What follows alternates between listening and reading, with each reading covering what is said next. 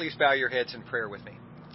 Heavenly Father, we thank you so much for this day that you've given us to worship you. Uh, we thank you, Father, for sending your Son who has the name that is above every name. And as the Word of God says, one day at the name of Jesus, every knee will bow and every tongue will confess that Jesus Christ is Lord to the glory of God the Father. Uh, we know that uh, one day, Lord, not just the angels, but every person will bow as well. And so I pray that as we dive into your Word right now, we would bow our minds and our hearts to your will and to your Word. I pray that you would speak to us today, O God, because we need uh, to align with your perfect will for our lives. Lord, speak to us, we pray. I pray that my words would not get in the way of your words. In Jesus' name. And all God's people said, Amen. Amen. Make sure you have your Bibles handy today. We're going to be diving into God's Word together in just a moment. In 1994, Korea Air had a certain one of their airliners that had a rough landing. It came in for a landing and it overshot the runway. And so in August of 94, this plane came down, it overshot the runway, it crashed into a barrier that was past the runway, and it burst into flames. There were 160 passengers and crew on that plane, and thank God all 160 were able to get off that plane in time, and they didn't have a single casualty. But in the days after that accident, when this plane was completely destroyed by the flames of that crash, the investigation revealed the reason that plane had crashed in the first place. And the reason was the pilot and the co pilot had gotten in a fist fight just before landing. They were fighting over who was supposed to take controls of the landing mechanisms. And so they had this fist fight right there in the cockpit, and the plane ends up crashing. Both men ended up being placed in jail you think about that, and as I was thinking about it this last week, I realized, you know what? 160 people could have died. Uh, a multi million dollar plane went up in flames because these two men could not agree on who was in charge. Well, two weeks ago, we returned to our Faith That Works study through the Gospel uh, I should say, through the epistle of James, through the letter that James wrote uh, to Christians in the first century. And in the first 12 verses of chapter 4, we discovered over the last couple weeks that God's Word gives us a, a beautiful and wonderful uh, counsel on how to be at peace with others in our relationships. Uh, I think those two pilots uh, could have stood to, to use some of that counsel from James chapter 4 on that certain day in August of 94. Well, we saw last week that the source of our battles isn't on the outside. The source of our battles is actually on the inside. Our selfish, sinful old nature battles it out every day with our new godly nature. If you are a Christian, if you are a born again believer and follower of Jesus Christ, you have these two natures inside of you living simultaneously, side by side, day in and day out. And that old sinful, selfish nature battles it out with the new godly nature every single day. And you and I have to choose which one of those natures is going to win the battle. Well, this morning, as we pick up in verse 13 of James chapter 4, God's Word will challenge us to ask ourselves a very important life altering question. And that question is simply this Who is in charge? Who's in charge?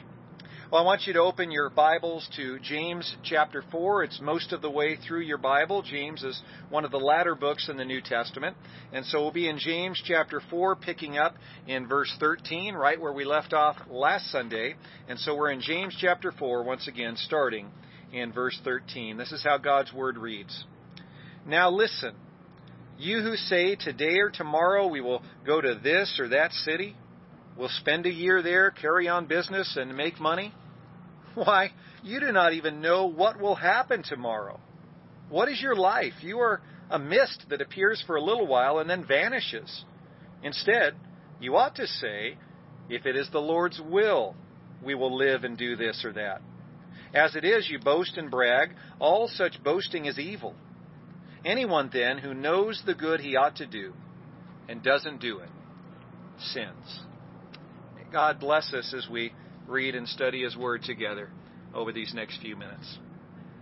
If you read through the book of James, start to finish, you'll notice that there are several times when James stops to address poor Christians in the churches he's writing to, and at other times he'll stop and speak directly to rich Christians who are in the churches that he was writing to. We know that many churches in James' day were uh, mostly Jewish, but the churches definitely weren't like cookie cutter churches, and they definitely didn't have cookie cutter Christians sitting in the pews in those churches.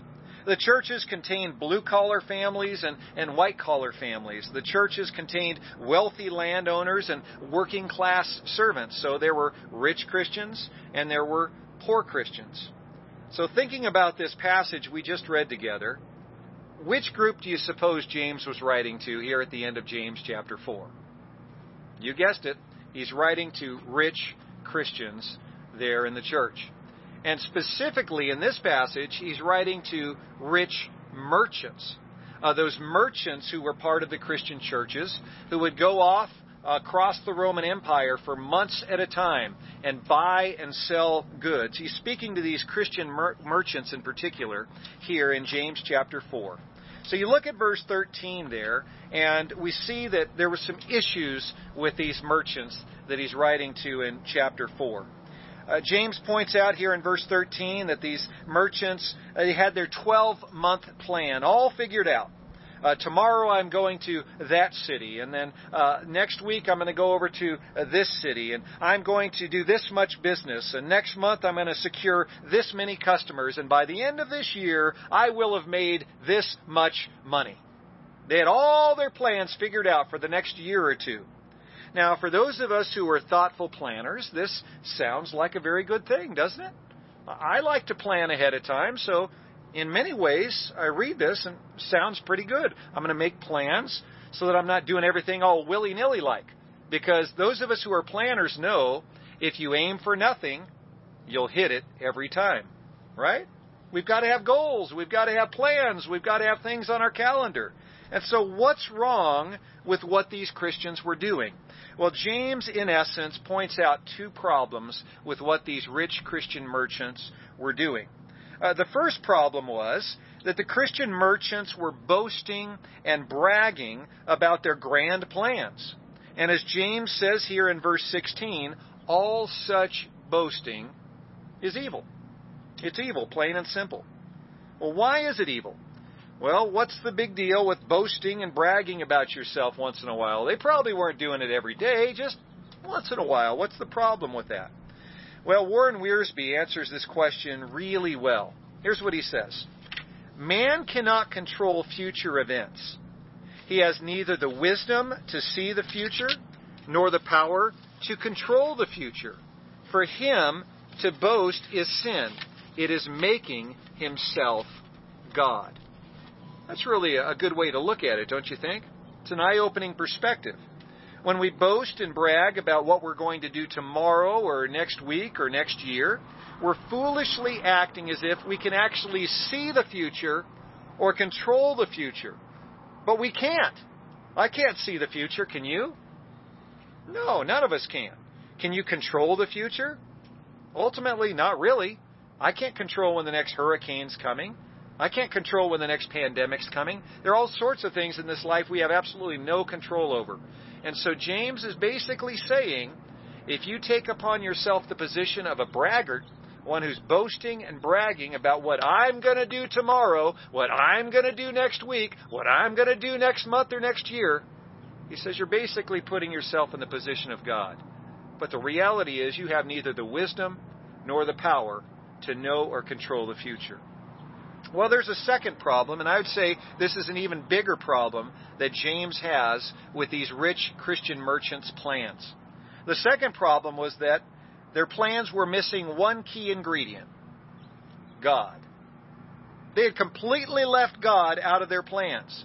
These believers and followers of Jesus Christ made these plans, and God was nowhere to be found.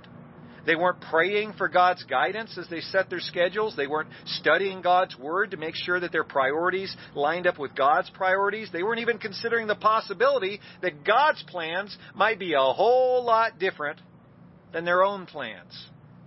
And there was the issue of motive. Their plans didn't stem from a desire to bring God pleasure or to make Him look good.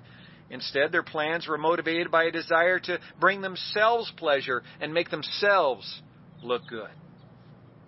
Pastor John MacArthur says it really, really well. Here's what he writes James does not condemn wise business planning, but rather planning that leaves out God. The people so depicted here in James 4 are practical atheists, living their lives and making their plans as if God did not exist. That's an interesting term that John MacArthur uses here. Practical atheists. Think about that. Practical atheists. I'd like you to, to chew on those words with me for just a few moments. Uh, we know that an atheist is someone who doesn't believe in God. But John MacArthur is saying there are Christians who live their lives as if they didn't believe in God. They may not be atheists, but they live like atheists. John MacArthur makes a really good case here that these greedy, ego driven merchants here in James 4, they're living as if they weren't saved. They are saved, but they live as if they're not saved. Uh, they call themselves Christians, but their actions betray them. Their plans and their priorities are more like an atheist plans or an atheist priorities. Their motives are more like an atheist's motives. Their lifestyles and their spending habits are more like an atheist lifestyle or an atheist spending habits. And so he has a problem with these rich merchants. They're Christians, but they're not living like Christians. These Christians are both in the world and of the world.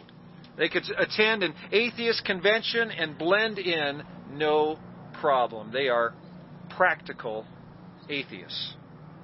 Let me ask you are you a practical atheist? Are you a practical atheist? You've believed in Jesus Christ. You've confessed Jesus as your Lord and Savior. At some point in your life, you repented from your sin and you were even baptized.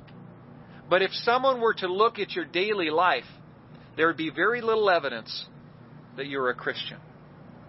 Is there evidence of your Christianity in your daily life? Sure, you, you lift up some token prayers before meals and maybe at bedtime. You go to church once in a while. But do you realize many atheists do those exact same things? Out of respect for their mom or their grandma, many atheists will close their eyes and say a prayer before a meal. Out of respect for their wife, many atheist husbands will go ahead and go to church on Christmas and Easter, maybe even sometimes in between. But if you look at their daily lives, so many so many see that their actions betray their real beliefs. Let me ask you is there evidence of your Christianity in the way you go about making decisions? Is there evidence of your Christianity in the plans you've made for next week or for next year? Is there evidence of your Christianity in the way you spend your money? Is there evidence of your Christianity in the way that you carry out the tasks at work? Is there evidence of your Christianity in the way that you treat your spouse and your kids? Is there evidence of your Christianity in the music that you listen to, in the TV programs you enjoy watching, in the movies you like to pay to watch? Is there any evidence of Christianity in the way that you vote? This is a big election year. Is there going to be evidence in, of your Christianity as you go to the polls in the month of November? Years ago, someone asked me a question that I'll never forget. Dane, if you were on trial for being a Christian, would there be enough evidence to convict you? I remember when I first heard that question, man, that hit that hit hard. Wow. What a powerful question. Dane, if you were on trial for being a Christian, would there be enough evidence to convict you? And I want to ask you that same question. If you were on trial for being a Christian, would there be enough evidence to convict you? Would there? If not, then you're likely a practical atheist, like these merchants here in James 4, you identify as a Christian, but you live as if God didn't exist. Well, these rich merchants had these two major problems.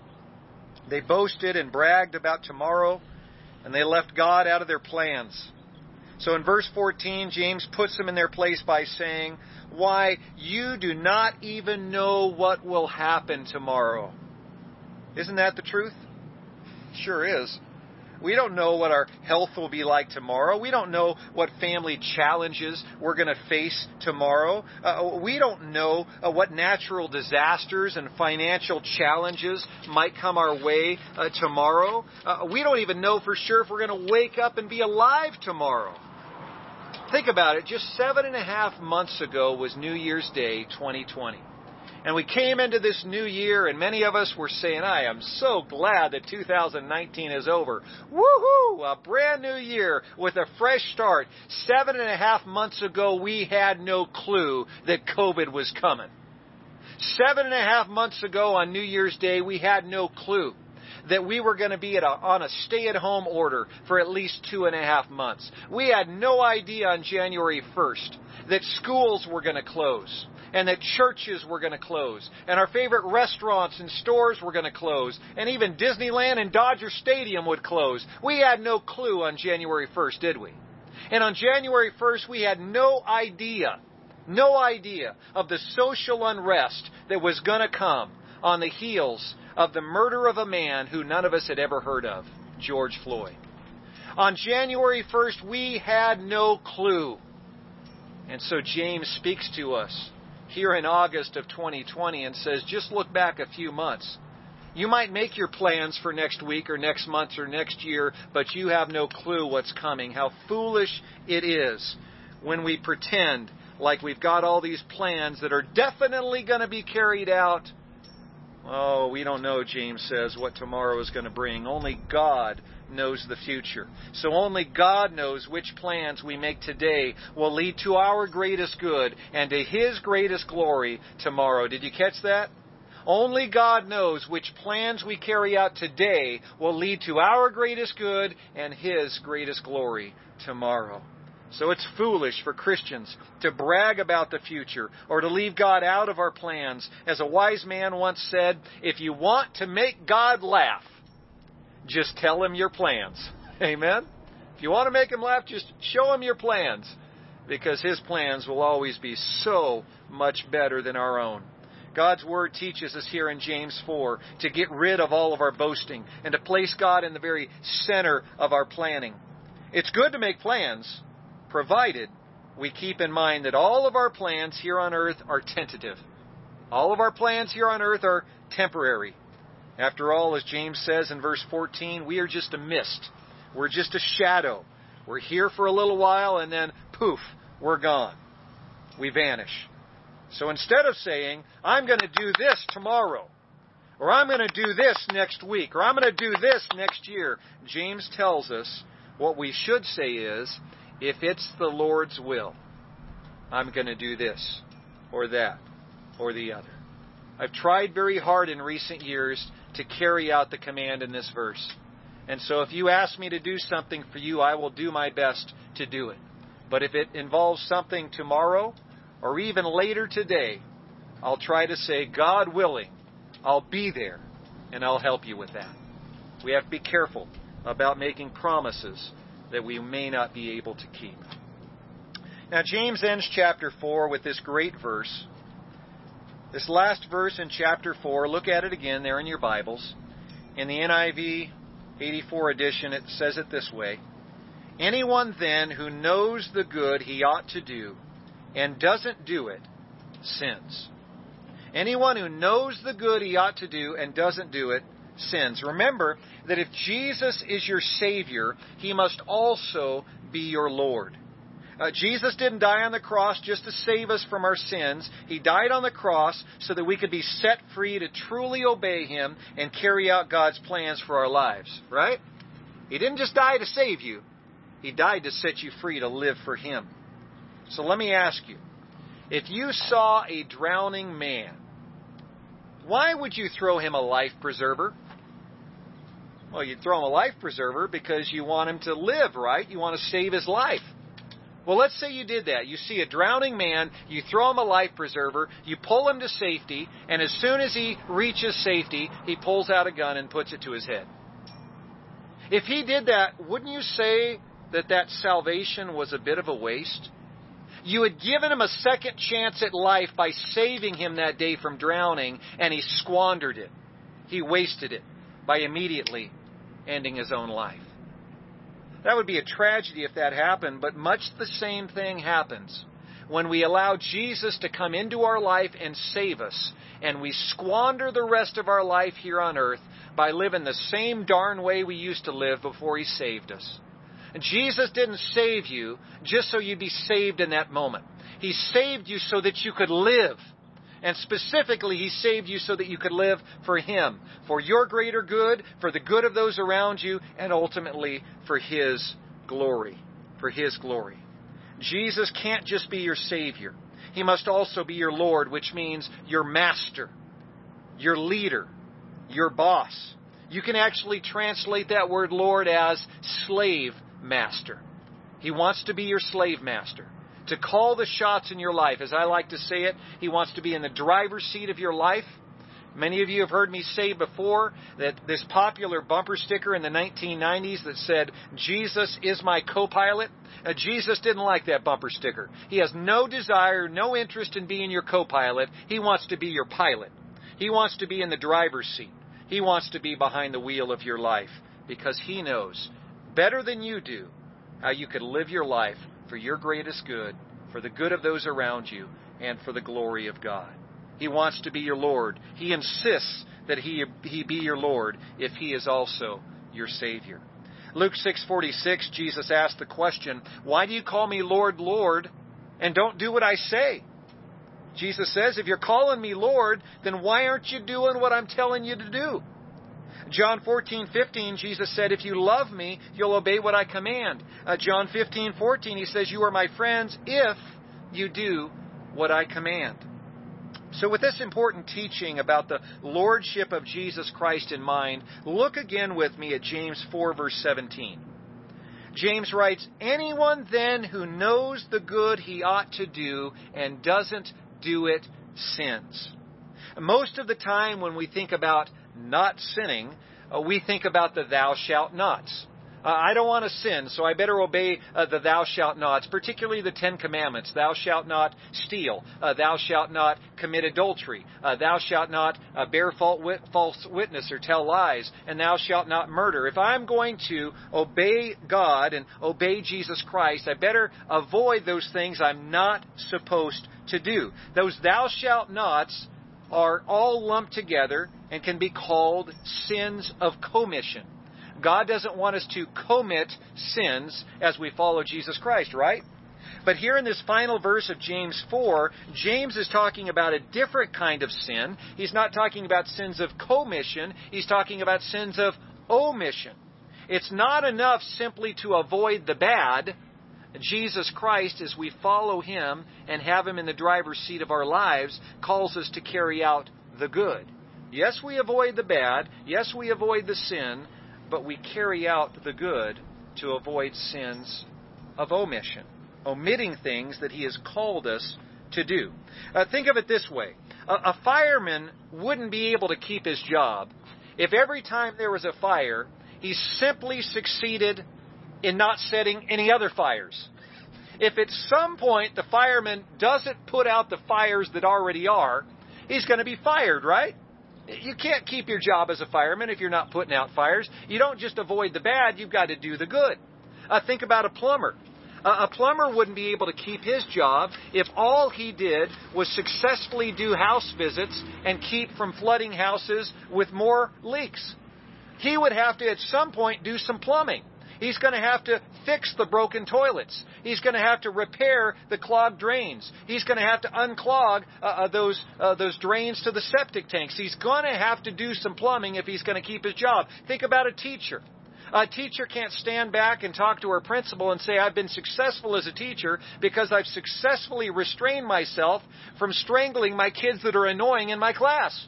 No, at some point she's got to do some teaching. So keep those in mind as you think about what James is saying here. Sometimes followers of Christ say, I am a successful Christian, I am a successful follower of Jesus Christ if I simply avoid the sins of commission. I obey the Ten Commandments, I obey all those thou shalt nots, so I've been successful, even though they haven't done a darn thing to carry out the good that Jesus Christ has commanded them to carry out. Far too many Christians fall into the same trap that these merchants here in James 4 fell into. The trap of thinking that I have complete control over my own life. It's my life, and I'll do with it what I want to do. It's my body, and it's my money, and it's my car, and it's my time to do with however I darn well please. And James says, no, it's not. No, it's not. It never was. In 1 Corinthians 6, verses 19 and 20, the Apostle Paul says, Don't you know that your body is the temple of the Holy Spirit who is in you, whom you have received from God? You are not your own. You were bought at a price. Therefore, honor God with your body. Think about those last two sentences. Really meditate on those last two sentences. You are not your own. You were bought at a price. Therefore, honor God with your body. It boils down to this. If you have chosen to accept Jesus Christ as your Savior, you've also chosen to accept Him as your Lord. And if He's your Lord, that means that He is your master, He's your boss, He's your leader. And if He is your master, then you are His slave. Now, some of us don't like that term being used. Well, Dane, couldn't you use the word servant instead? Well, servant's a perfectly good translation of that word Lord as well. But so is slave.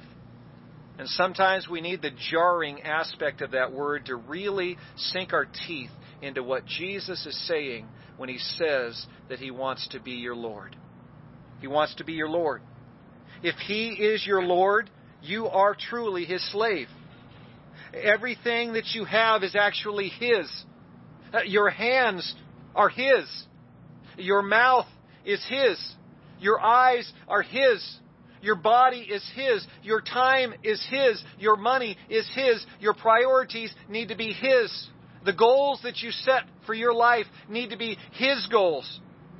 The lifestyle that you live needs to be His kind of lifestyle. Everything about you is His. And so when He asks you to use it for His purposes and for His glory, you don't have the right to tell Him no.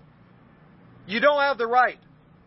And if you do choose to tell Him no and refuse to do what He says to do, that, James says, is a sin. It's a sin of rebellion. Just as stealing or adultery or murder is a sin of rebellion. Sins of omission are just as rebellious as sins of commission. Well, what specifically is the good that God has called you to do? Well, it's right here in the pages of God's Word. And we talk about the main ones very often. We talk about often here at Impact that God has called you to love Him with all your heart and love others even more than you love yourself. We talk about often here at Impact, God has called you to love and serve God by loving and serving others around you.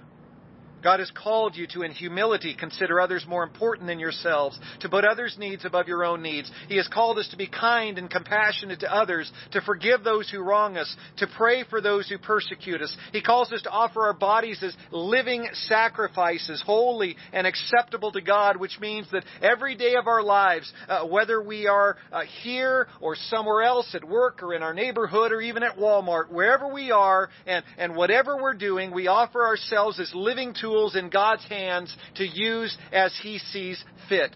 Here I am, God. I might not be very smart, and I might not be very strong, and I'm certainly not very good looking. But here I am, God. Use me. However you want to use me today to be a blessing in the lives of those around me and use me for the glory of God. Here I am, God. Here I am. Use me. Use me. Warren Wiersbe shares these really good insights in his commentary on James. Listen to what he says.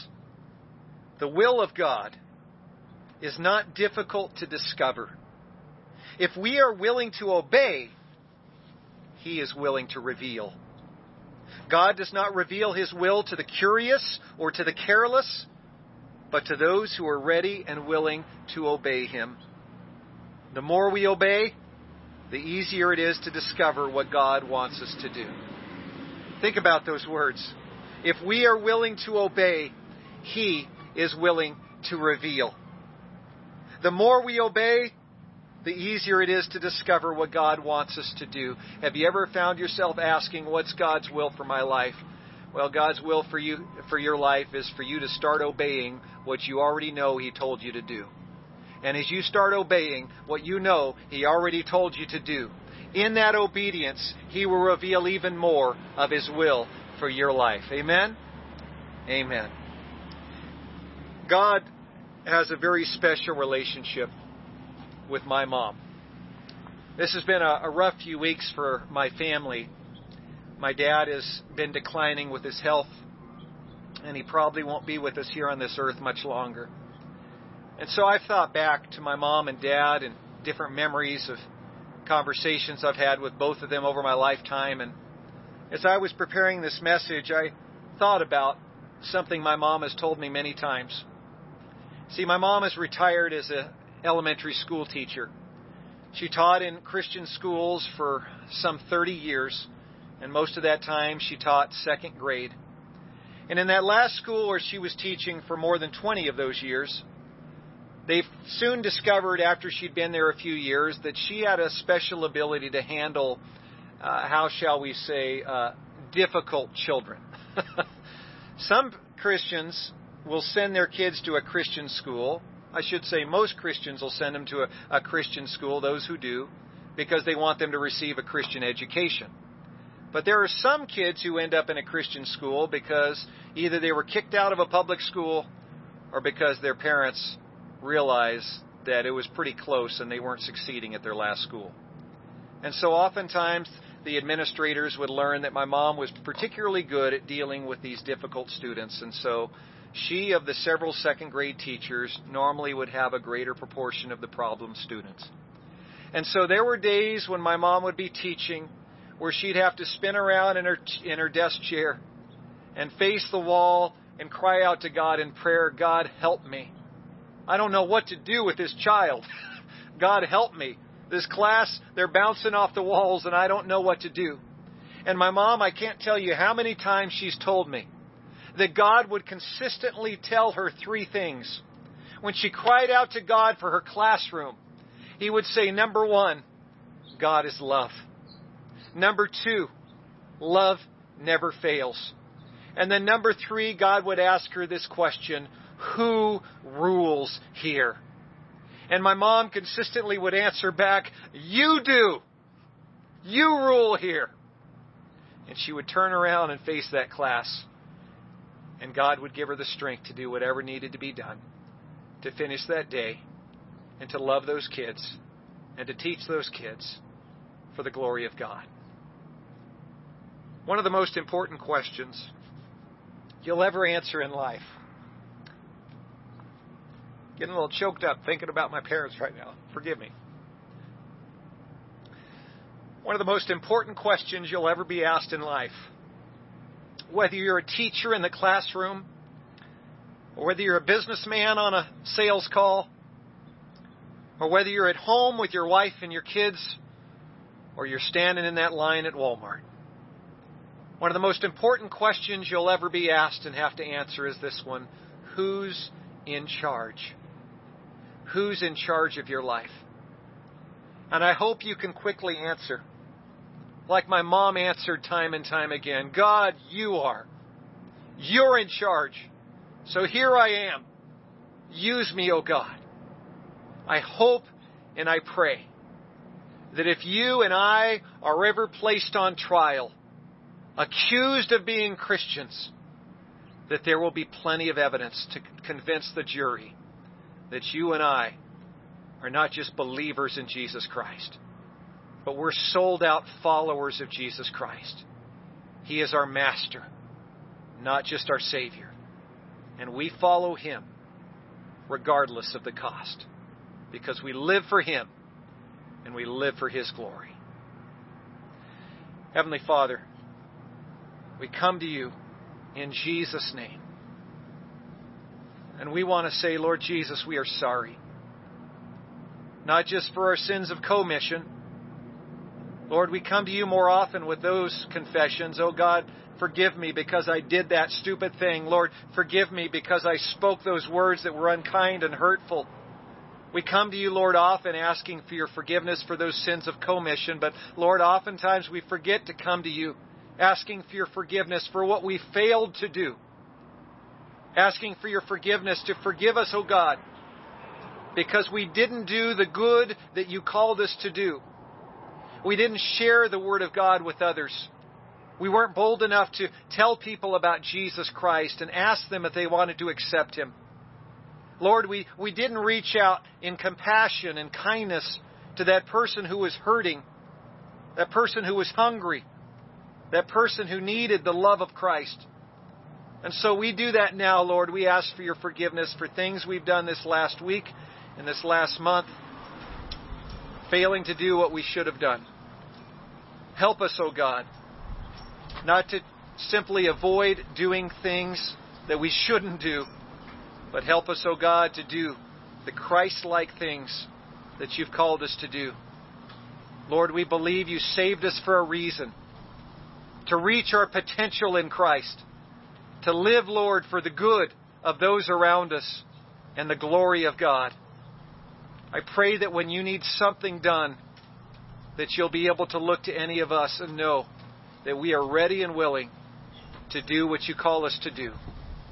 We are yours. We are your servants. We are your slaves. And we are here to do what you call us to do because we live for the glory of God. And all God's people said, Amen. Amen. If you're here today and you've never made a decision to ask Jesus Christ not just to be the Savior, but to be the Lord of your life, I want to urge you to make that decision right now. You can just repeat after me right now, right where you are, Lord Jesus. I believe that you died on the cross for my sins. I admit that I am a sinner. I believe in you, Lord Jesus. But I don't just believe in you, I'm ready to obey you. I'm ready to follow you as Lord. Please come into my life and wash my sins away and help me to live for you as my Lord and Master from this day forward in Jesus' name. If you just ask Jesus Christ to come into your life, part of obedience is doing exactly what he said to do here in this word. And the first thing you need to do is get baptized. And so, for whatever reason, Jesus chose baptism as that definite point in time where you make it clear to God, the angels, and anyone who's watching I am serious about this decision to follow Jesus Christ as my Savior and Lord from this point forward. We're going to be playing a song of invitation right now. You'll see the names of our prayer counselors at the bottom of your screen. I encourage you to text or call one of these prayer counselors right now. Let them know that you made a decision to accept Christ and need to get baptized as soon as possible. And we'll love to share with you how you can get baptized. Maybe even today, but certainly this week. We'll help make it happen. You just let us know. Or if you're just going through some stuff and you need someone to pray with you, you call one of our prayer counselors as well. We'd love to pray with you. Please lift your voices with us together for this song of invitation. And please give us a call or text if we can pray with you or talk to you about Christ today.